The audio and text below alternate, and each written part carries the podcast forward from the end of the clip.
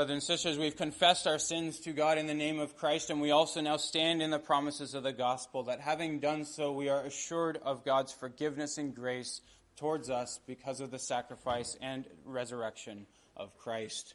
Amen. Let's now turn to the Word of God. Our scripture reading begins this morning in Deuteronomy chapter 15.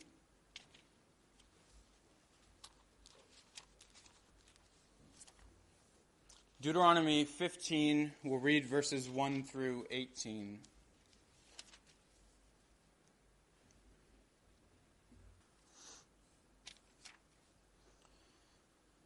At the end of seven years, you shall grant a release.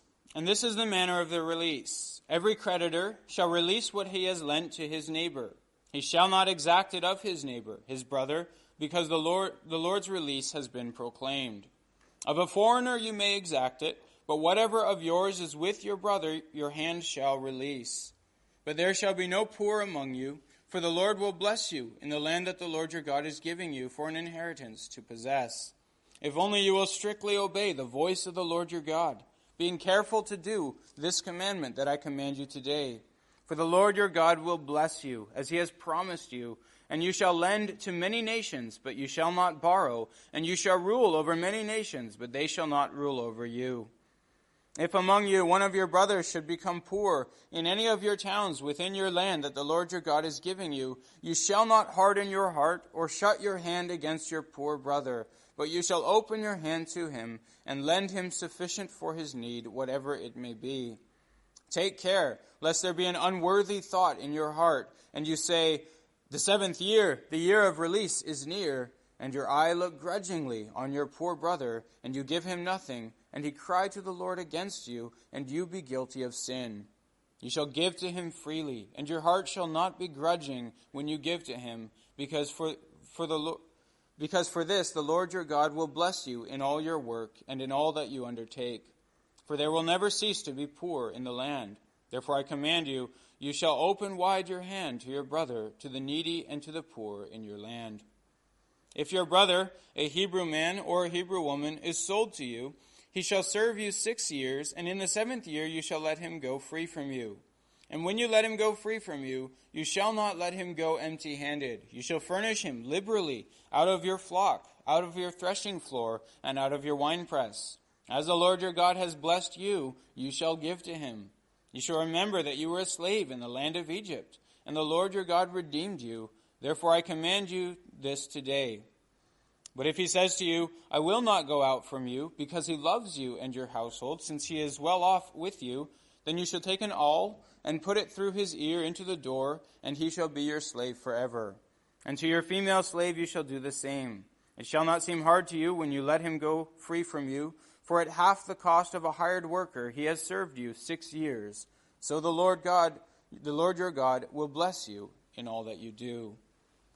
So far from the law of Moses. Now we'll turn to the New Testament to Luke chapter 6.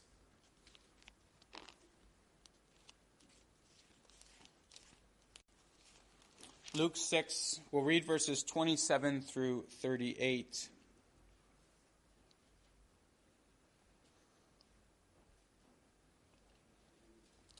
These are the words of the Lord Jesus. But I say to you who hear, love your enemies, do good to those who hate you, bless those who curse you, pray for those who abuse you. To the one who strikes you on the cheek, offer the other also. And from the one who takes away your cloak, do not withhold your tunic either. Give to everyone who begs from you, and from one who takes away your goods, do not demand them back.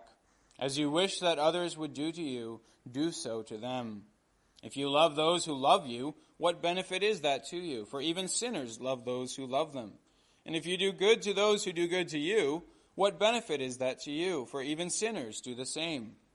And if you lend to those from whom you can expect to receive, what credit is that to you? Even sinners lend to sinners to get back the same amount.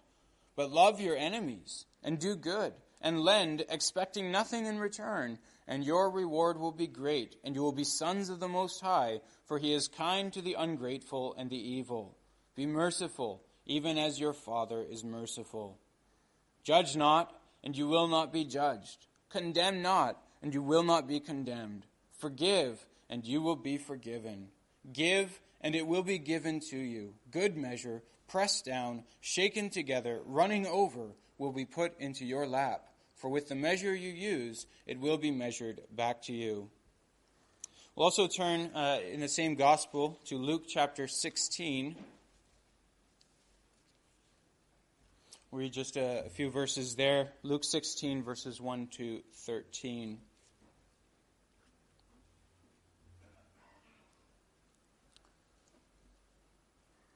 He also said to the disciples, There was a rich man who had a manager, and charges were brought to him that this man was wasting his possessions.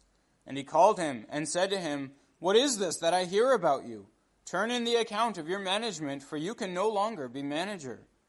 And the manager said to himself, What shall I do, since my master is taking the management away from me? I am not strong enough to dig, and I am ashamed to beg. I have decided what to do, so that when I am removed from management, people may receive me into their houses. So summoning his master's debtors one by one, he said to the first, How much do you owe my master? He said, A hundred measures of oil. And he said to him, Take your bill and sit down quickly and write fifty. Then he said to another, And how much do you owe? He said, A hundred measures of wheat. He said to him, Take your bill and write eighty. The master commended the dishonest manager for his shrewdness. For the sons of this world are more shrewd in dealing with their own generation than the sons of light. And I tell you, make friends for yourselves by means of unrighteous wealth so that when it fails, they may receive you into the eternal dwellings. One who is faithful in a very little is also faithful in much, and one who is dishonest in a very little is also dishonest in much. If then you have not been faithful in the unrighteous wealth, who will entrust to you the true riches? And if you have not been faithful in that which is another's, who will give you that which is your own?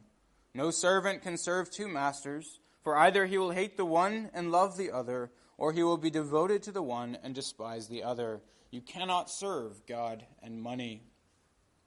So far from the Gospel of Luke. And then finally, we'll turn to 2 Corinthians. The second letter to the Corinthians, chapter 9.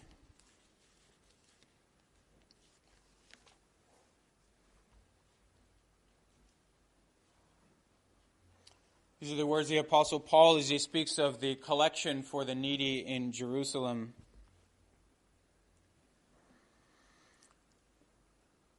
Second Corinthians 9.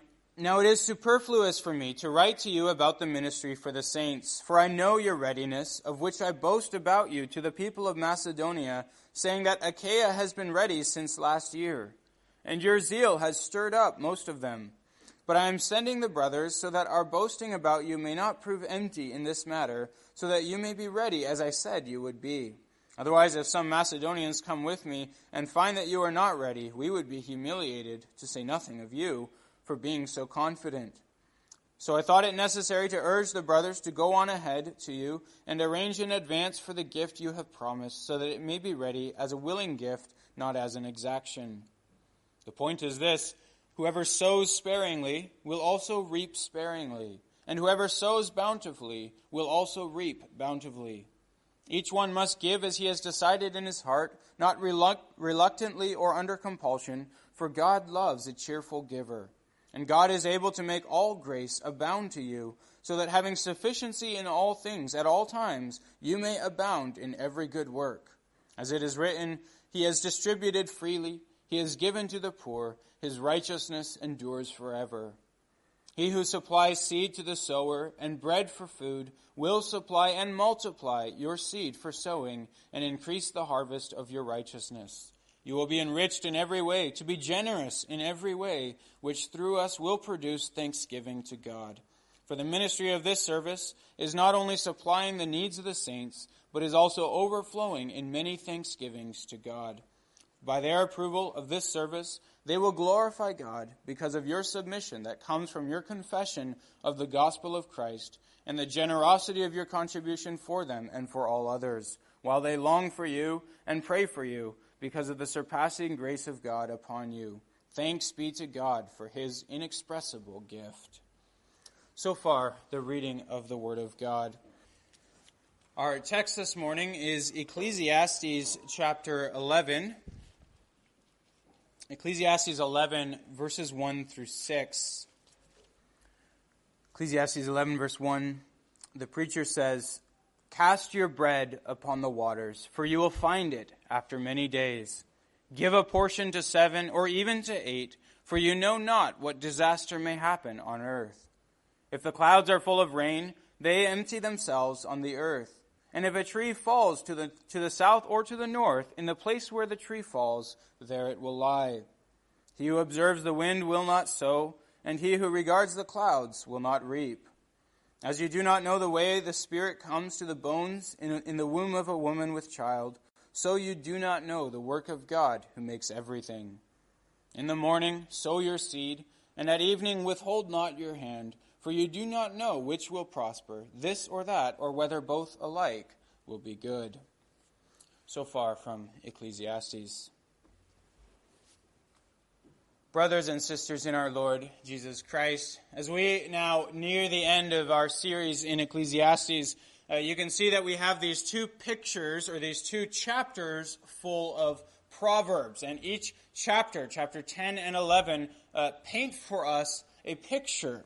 We saw last week chapter 11, which painted, or sorry, chapter 10, uh, which painted for us a picture of folly, folly in all of its various expressions.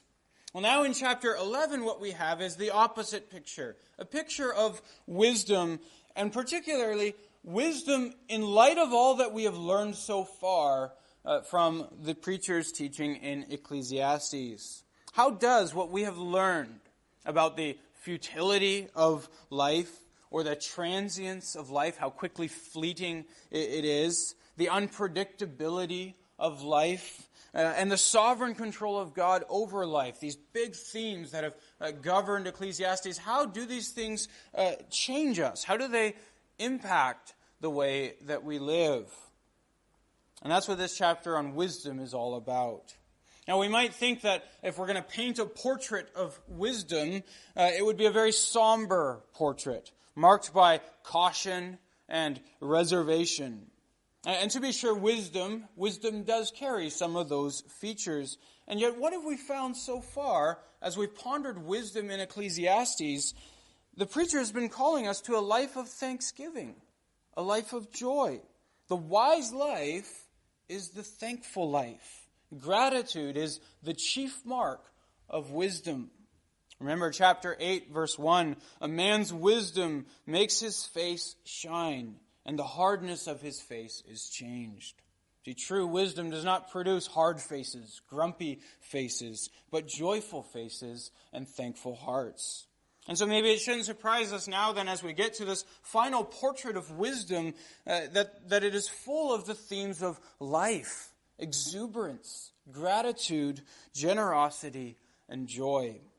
So it starts in verse 1. Uh, he says, Cast your bread upon the waters, for you will find it again after many days. It's quite a strange proposition when you think about it. I'm sure some of the children have had the experience of casting bread before on the waters uh, when you're out feeding the ducks. Uh, you, you, toss your bread out, and probably the, the last thing you expect to happen is to get your bread back particularly after many days. Uh, there's something we enjoy about tossing it out, but we don't have the expectation of, of getting it back. But that's what the preacher is telling us. Cast your bread out on the waters, and you'll find it again after many days. Now, of course, the preacher is speaking here in, in a metaphor, in a picture. And what he's urging us to here is, is to throw your life out there. He's urging us to a life of generosity. It doesn't make a lot of sense. Just like throwing bread on the water, it doesn't make a lot of sense at first to be generous, to be sh- uh, to, to share, uh, to give away your time, your money, your strength, your love, your life. But actually, the preacher says it makes plenty of sense. Because just like your bread, you cannot keep your life. I'm sure all of you have had the experience at some point of keeping your bread a little bit too long and you pull out that nice blue fuzzy loaf out of the, the cupboard, uh, at that point, you probably wish that you had just thrown it away to the ducks while it was still good. So you, you can't keep your bread and you can't keep your life. There's no, that's, that's been the big message of Ecclesiastes, hasn't it? Uh, you, there's nothing you can gain from this life that you get to keep beyond the grave. Nothing, at least, in this world. So what can you do? Well, you can throw it out on the waters. You can give your life away. You can love. You can serve. You can give your very self away. And the funny thing is, in God's design, it has a way of coming back to you. Remember the words of the Lord Jesus it is more blessed to give than to receive. Give your life away, and in the process, you might actually discover that you find your life there. Well, such is God's design, then. Life cannot be kept. No amount of uh, effort at keeping your life will succeed. It's chasing after the wind. Life cannot be kept, but it can be beautifully spent. And in spending it, we entrust ourselves over to God, who alone can reward the spending. Remember the parable of the talents uh, that the Lord Jesus told in Matthew 25? He says the kingdom of God's like a rich man who uh, gave certain talents, certain amount of talents to various individuals. Five talents to one, uh, two talents to another, one talent to yet another. And what did each of these servants do? Well, each of them used the talents. They put those talents to work. Uh, they put them to use, and then at the end of the day, when their master came back, they had something to show for, for what they had been given. Except for one, right? There was the one who received only one talent and was upset with God because he knew that God was going to come back and demand that talent from him. He knew he couldn't keep it, and so instead of spending it, he buried it. He stored it away in the dirt until his master came back, and then he said, Here, here's your talent. I knew you were a harsh master, and so I buried your talent. There, you can have it back now. There's a picture of a, an ungrateful life there. What did the master say? Yes, you're right. You're right. I am a harsh master. And that's why you should have at least done something with the talent that I had given you and not kept it buried away, hidden in the dirt. At least he says if you had entrusted it at the very least to the bankers, I would have got interest, gotten interest out of it. And so while the other two servants are rewarded, this man is condemned. Now, that parable, Jesus told that parable in Matthew 25, and, and it was a, a reference particularly to the Jewish nation, the people of God, uh, because they had refused over the centuries to invest all of the covenant riches that, that they had been given, the, the promises of God, the special status that they had, that God had given them to invest it in being a blessing to all the nations, what God said to Abraham long before. They had buried it away in rabbinical studies and teachings on the law and all sorts of religiosity instead of using it to, to, to build a harvest for, for God. But the same point could be applied to each one of our lives. Your life is God's gift to you. Hasn't that been the message of Ecclesiastes so far? Your life is God's gift to you. What are you doing with that gift? Are you keeping it for yourself? Are you tr- using it to try and gain something more for yourself? Or are you spending it to His glory out of love, giving yourself away, enjoying His goodness, and sharing it with others. The special application to all of us as a church as well. What riches has God entrusted us with? Not just financial riches, uh, though God has been very good there too, if we're uh, going to be honest.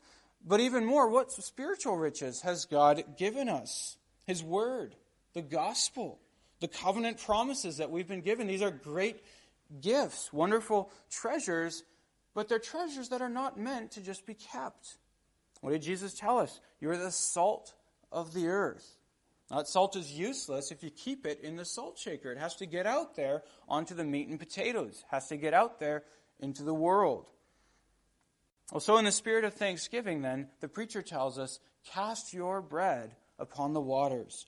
Give your life away, and you will find it again after many days. Give generously from all that you have uh, to those who have not, to those who cannot, uh, also, it, by, by human reason at least, uh, pay you back. So Proverbs 19, verse 17 says as well Whoever is generous to the poor is, is lending to the Lord, and the Lord will repay him for his, his deed. So the Lord Jesus also taught us. We read it earlier in Luke uh, 6. If you lend from those from whom you expect to receive, what credit is that to you? Even sinners lend to sinners to get the same amount back. But love your enemies and do good and lend, expecting nothing in return, and your reward will be great, and you will be, here's the key thing, sons of the Most High. You'll be sons of the Most High. For, Jesus says, He is kind to the ungrateful, He is kind to the evil.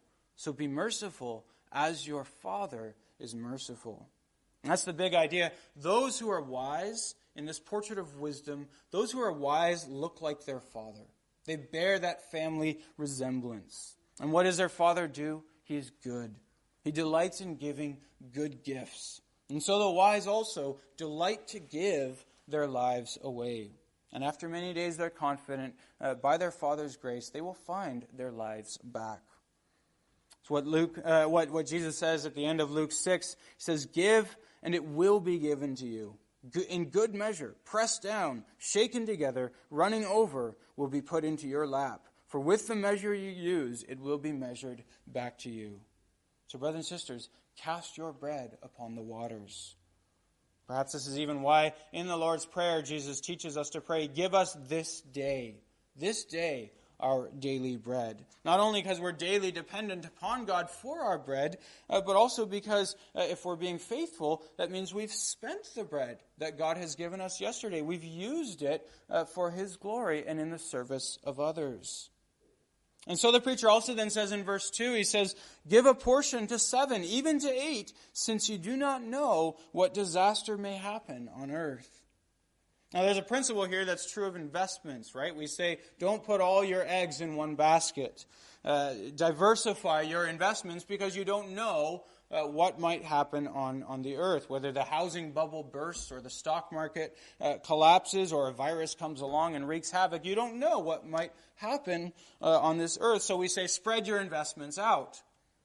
Well, the preacher makes the same point, but not to investing, but rather to giving. Uh, he says, Give a portion to seven, and yes, even to eight, since you do not know what disaster may happen on earth. Now, seven, seven, as you know, is the number of fullness. So, uh, giving a portion to seven is giving from all that you have. Give uh, as far as you are, are able. But he says, give a portion to seven, and yes, even to eight. Give not only according to your ability, give beyond your ability. Give yourself completely away. There's a proverb out there in the world that says, Life is short and uncertain, so eat dessert first.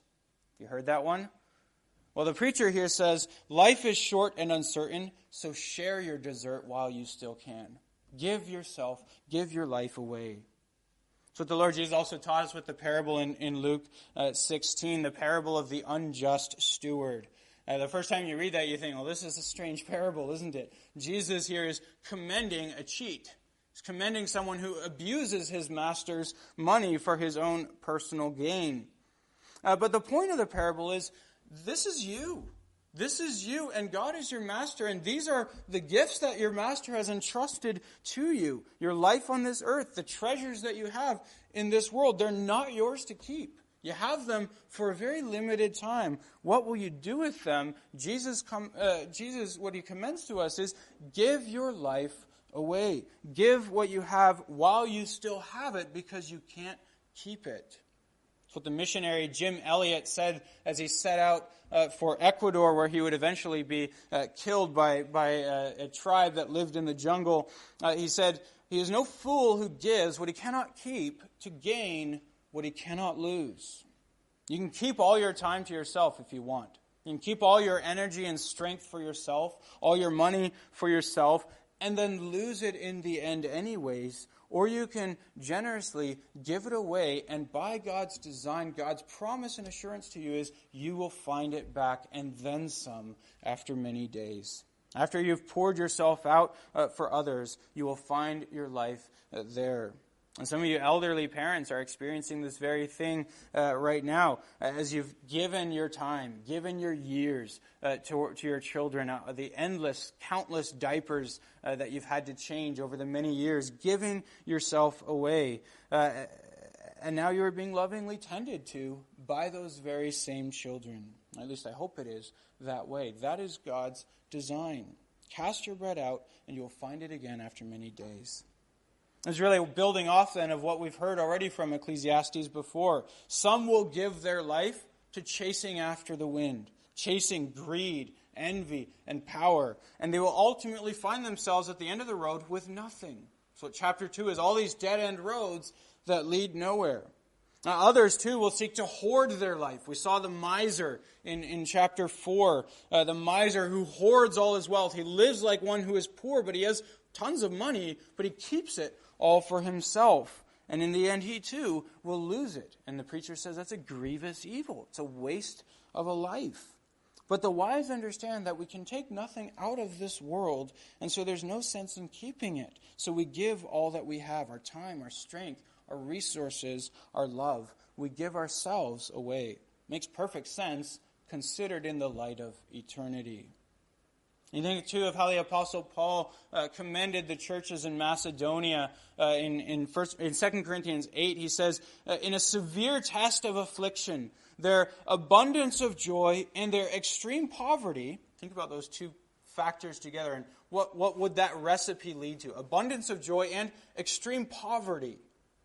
It's an interesting recipe. What would that produce? He says, their, their abundance of joy and extreme poverty have overflowed in a wealth of generosity on their part. For they gave according to their means, and as I can testify, beyond their means of their own accord, begging us earnestly for the favor of taking part in the, in the relief of the saints. There's giving a portion to seven and then even to eight, beyond their means, even though they were, were in, in a severe test of affliction and poverty, yet they gave abundantly.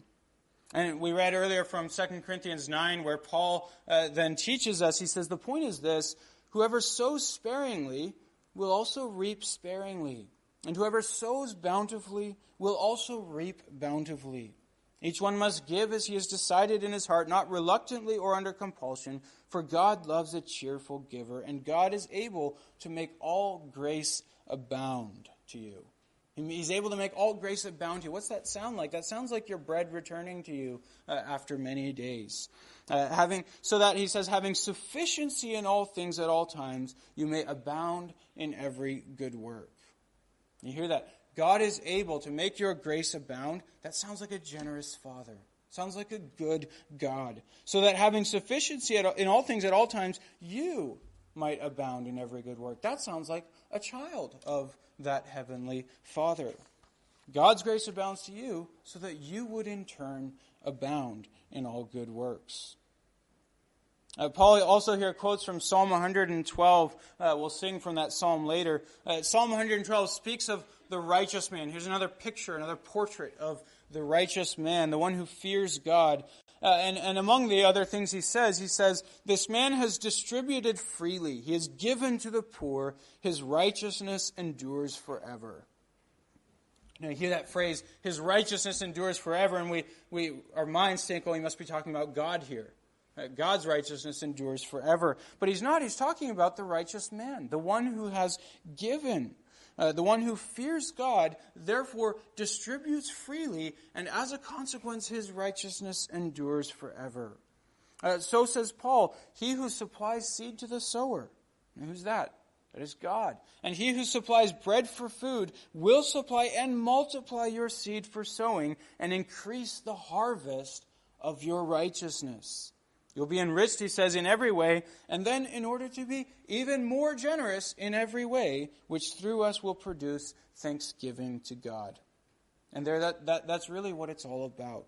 The wise man who understands that this life is a gift from God gives it away generously, and by so doing produces the, the, most important harvest of all a harvest of righteousness and a harvest of thanksgiving to God. He says, That's what my life will be about, uh, leading to a harvest of thanksgiving to God. That other people, as I bless them and serve them, will give their thanks to God.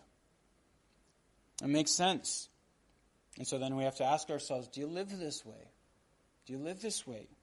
Parents, do you raise your children like this? As a generous father or mother, as your heavenly father is generous. Husbands, do you love your wives like this? Giving and giving and giving with a generous heart. Christian, do you love your neighbor this way? Giving, giving with a generous heart.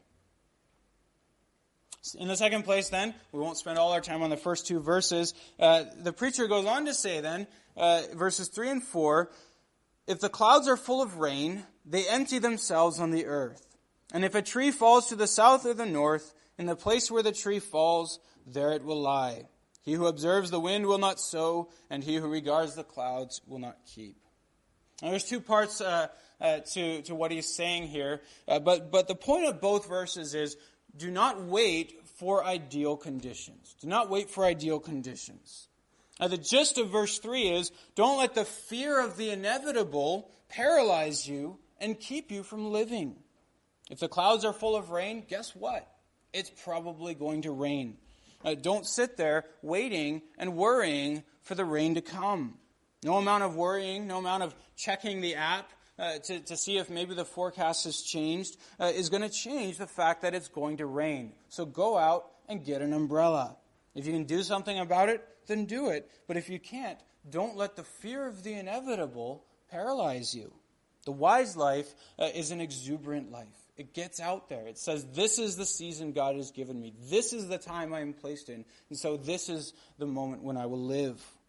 Is what the Lord Jesus also said. Who of you by worrying can add a single hour to his life? No one. In fact, all the evidence suggests that you will shorten your life uh, by anxiety. Uh, not to mention the real tragedy that you will waste your life by your anxiety. Also, he says if a tree falls to the south or to the north, wherever it falls, there it will lie. That, that has to be that has to be one of the most obvious verses in Scripture. Wherever the tree falls, there it shall lie. And yet the point is, there it has fallen, so stop asking yourself the what ifs and the if onlys. If it fell to the south, that's where it fell. And there's no point to wondering and wishing what would life be like had it fallen to the north. It didn't fall that way. So don't worry about that. And here's where a God centered perspective on our life is so much richer uh, than the man centered, man in control perspective uh, that reigns in our culture. Uh, while we accept that man has responsibilities, uh, we recognize at the end of the day, God rules sovereignly over it all. And so there's no use obsessing over what might have been done, what, what we might have done to make things differently, uh, different. Uh, the, the, if only I hadn't sent that text message, then uh, they wouldn't have picked up their phone and got into a car accident uh, kind of worry. That is beyond your control. Uh, if, only, uh, if only I had looked into those chest pains earlier, uh, then they might still be alive. if only I had encouraged her to get a mammogram, then, then she might have been saved. What we miss is that behind this mist, this fog, that we live in, uh, this unpredictable, uncontrollable life, there is the sovereign work of God. Uh, your, your, loved one was called home to God uh, exactly the moment they were supposed to be. That's the God centered perspective. Uh, verse 5 As you do not know the way the Spirit comes to the bones in the womb of a woman with child, so you do not know the work of God who makes everything. And nor then is there any point to complaining when those hard times come. I can't believe the tree fell to the south. Well, it did. Don't just stare at the fallen tree. Carry on with your life. And so many people live their lives so preoccupied with what has happened, with the, the cards they've been dealt or the circumstances uh, they're in, uh, that it becomes for them an excuse not to live. Well, this is the life that God has given you. Uh, for, for, for these people, it, it's always someone else's fault that I'm not living. I would live, but, you know, the system's not fair. Uh, I would serve in the church, but the church has, has failed me. Uh, I would rather complain about what others have done or failed to do than go and live my life as God has given it. Uh, so we, we stare at that tree saying, oh, well, I guess it fell to the south. Nothing I can do about it. There, there it will lie. Well, that's not the, the life to which uh, God calls us in wisdom. Verse 4 uh, then picks up on that very point. He says, He therefore who observes the wind will not sow, and he who regards the clouds will not reap. Now, that's an overstatement, of course, because uh, as you farmers know, you, you ought to observe the wind and, and, and watch the clouds. You ought to pay attention to the weather. Uh, but you farmers also understand the problem that, that he is presenting us. There's a certain gamble that takes place every year. When do you plant your crops? When do you harvest your crops? Uh, the growing season is, is short. Uh, in that day, too, then uh, fields were sown by hand. You'd walk through the field throwing the seed on the ground. Uh, and if the wind picks up right after you've sown the seed, the wind will take all those seeds and blow them away. Uh, and so, he who waits to plant his crop until the perfect opportunity when there's certainty of no wind is never going to go out and plant his crop because there's always the possibility of wind. And we have a similar problem in our in our climate where uh, you're watching the frost. If you wait to plant your crop until there's zero percent chance of frost, you're not going to have enough time left to grow your crop. You have to take the risk. So also, he who observes the clouds will not reap. Uh, if you're worried about the rain, uh, and, and that rain, that fear paralyzes you from going out and saying, you know what, I'm, I'm just going to go and, and harvest this crop, uh, then you're never going to get, get the crop. Eventually, you have to just get out there and do it. This is building then on what we've really learned from Ecclesiastes earlier uh, that, that we are not in control of the seasons of our life. That's a call that's above our pay grade. That's a call that God alone gets to make. If you're unable to accept that, you won't be able to live. If you cannot, after, after having done all the reasonable calculus you can do, uh, if you cannot uh, then get out there and take a chance, then you're not going to have a crop, and you're not going to have a harvest, and you're not going to live your life. Life is a gift from God. And the only way to live it is by entrusting yourself to Him day by day, trusting that uh, He will make of it what He will in His time, in His way. Uh, get out there then. Take risks. Seize the moment. This is not a dress rehearsal. This is life. And, and this, is, this is life on this earth uh, in the seasons that God has given it. Don't spend your life waiting for ideal conditions because those perfect conditions will probably never come. Uh, live your life today. Fathers, if you, uh, if you know that you haven't been discipling your children as you ought, uh, you wish that you could overcome the maybe the awkwardness now of stepping in uh, at this season in your child's life and becoming the father you wish you were uh, to start praying uh, with them, to start teaching them. Uh, the perfect opportunity is not going to come later. It's here in front of you today. Uh, husbands, if you wish that you could that, that you were closer with your wife, that you, that you would tell her more often how much you love her, that you would tell her how, how beautiful she is. Uh, the time's not coming later. The time is right here in front of you today. Uh, don't put it off. Don't wait. Do it now. Do brothers and sisters, wish that you could be uh, closer with your neighbors, that you would develop more of a meaningful relationship uh, with, with your neighbors, inviting them into your life, uh, uh, getting into their life? But you keep putting it off, waiting for that ideal moment, it's probably not going to come. A better time is not coming. Do it today. Brothers and sisters, you have sins that you've committed, that you've buried for, for 20 years or more, hoping that the day will come when you'll finally confess it and be free. That time's probably not coming unless it is today. You keep putting it off, uh, waiting, uh, it probably won't ever happen. Do it today. Understand then the larger point uh, that the preacher is making here this life is God's gift to you to be spent in love and generosity, to, to be poured out and lived today in the seasons that God has actually given you. And you can do that in joy when you accept that God is God and I'm not. God's going to control the seasons of my life, and I'm not. Uh, and as a result, uh, He will give reward to my labor if I pour myself out in that labor today. And so again, then verse 5, uh, as you do not know the way the Spirit comes to the bones in the womb of a woman with child, so you do not know the work of God who makes everything. The word make there can also mean does. The, the work of God who does everything, the God who's sovereign. You don't know what he's doing.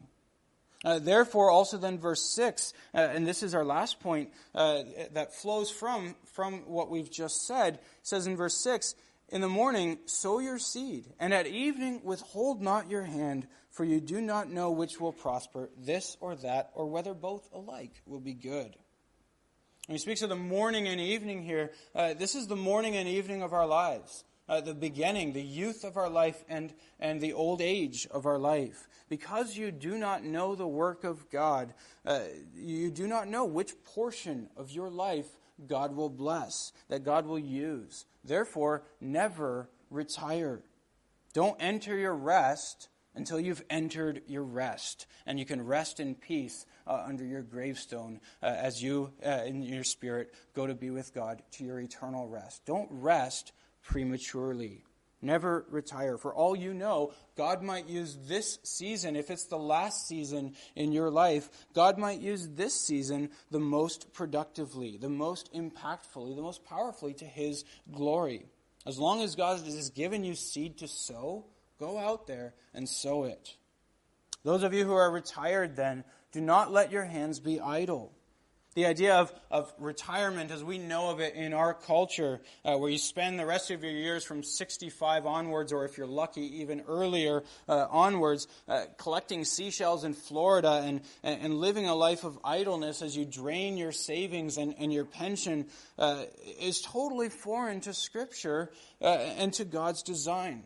Now, you might retire from your job, but God has not called you yet to your eternal rest. You haven't finished running the race. You haven't finished fighting the good fight. There's work to be done, so put your hand to the plow. Now, be productive.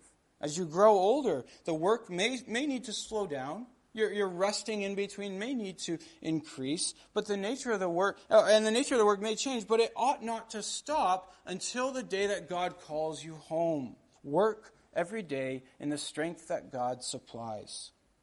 Continue, uh, you older parents and grandparents, continue to disciple your children and your grandchildren with the wisdom that God supplies. Let your light shine before men.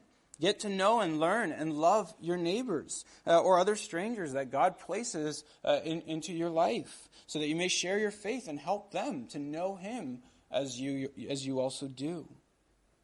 And young people, remember this book is written for young people. Let me plead with you, young people, do not fall for the attraction of an early and long retirement where you get to spend the last 25 years of your life living for yourself instead of giving yourself away for others.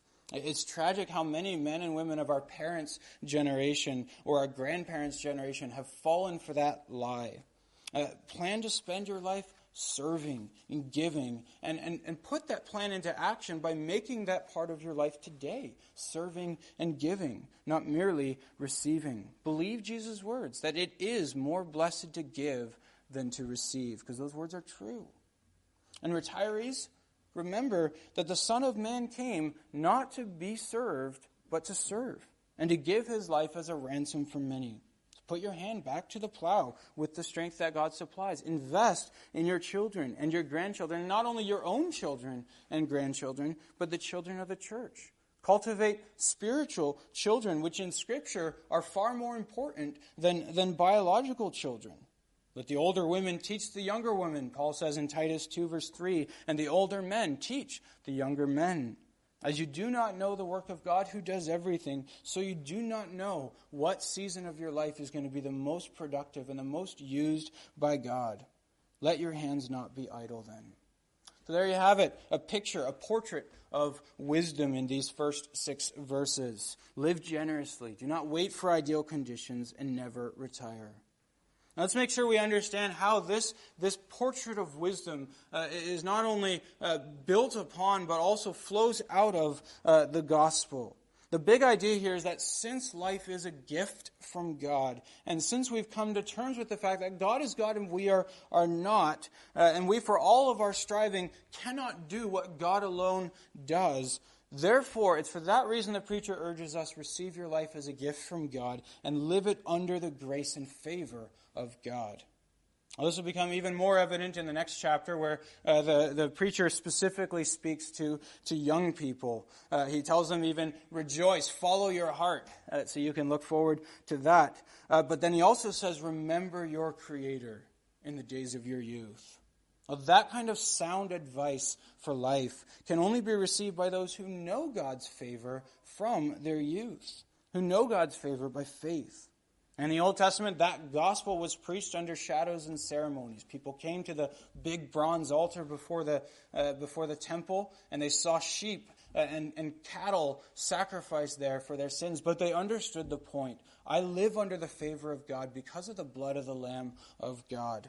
And that's the message of the gospel for us as well. You live joyfully, gratefully, abundantly, overflowing under the favor and love of God because of the life, death, and resurrection of Christ, the Lamb of God who takes away the sins of the world. That's the only way to live the full and rich and overflowing life. Uh, the gospel message for us then is, is the very same and leads to the very same conclusions. Uh, the world is con- uh, condemned because it's consumed with all the evil that we've seen so far in Ecclesiastes, chasing after the wind, making idols out of those things that are not God. Uh, as long as you are at war with God, you, you will not tolerate a life that's under His control.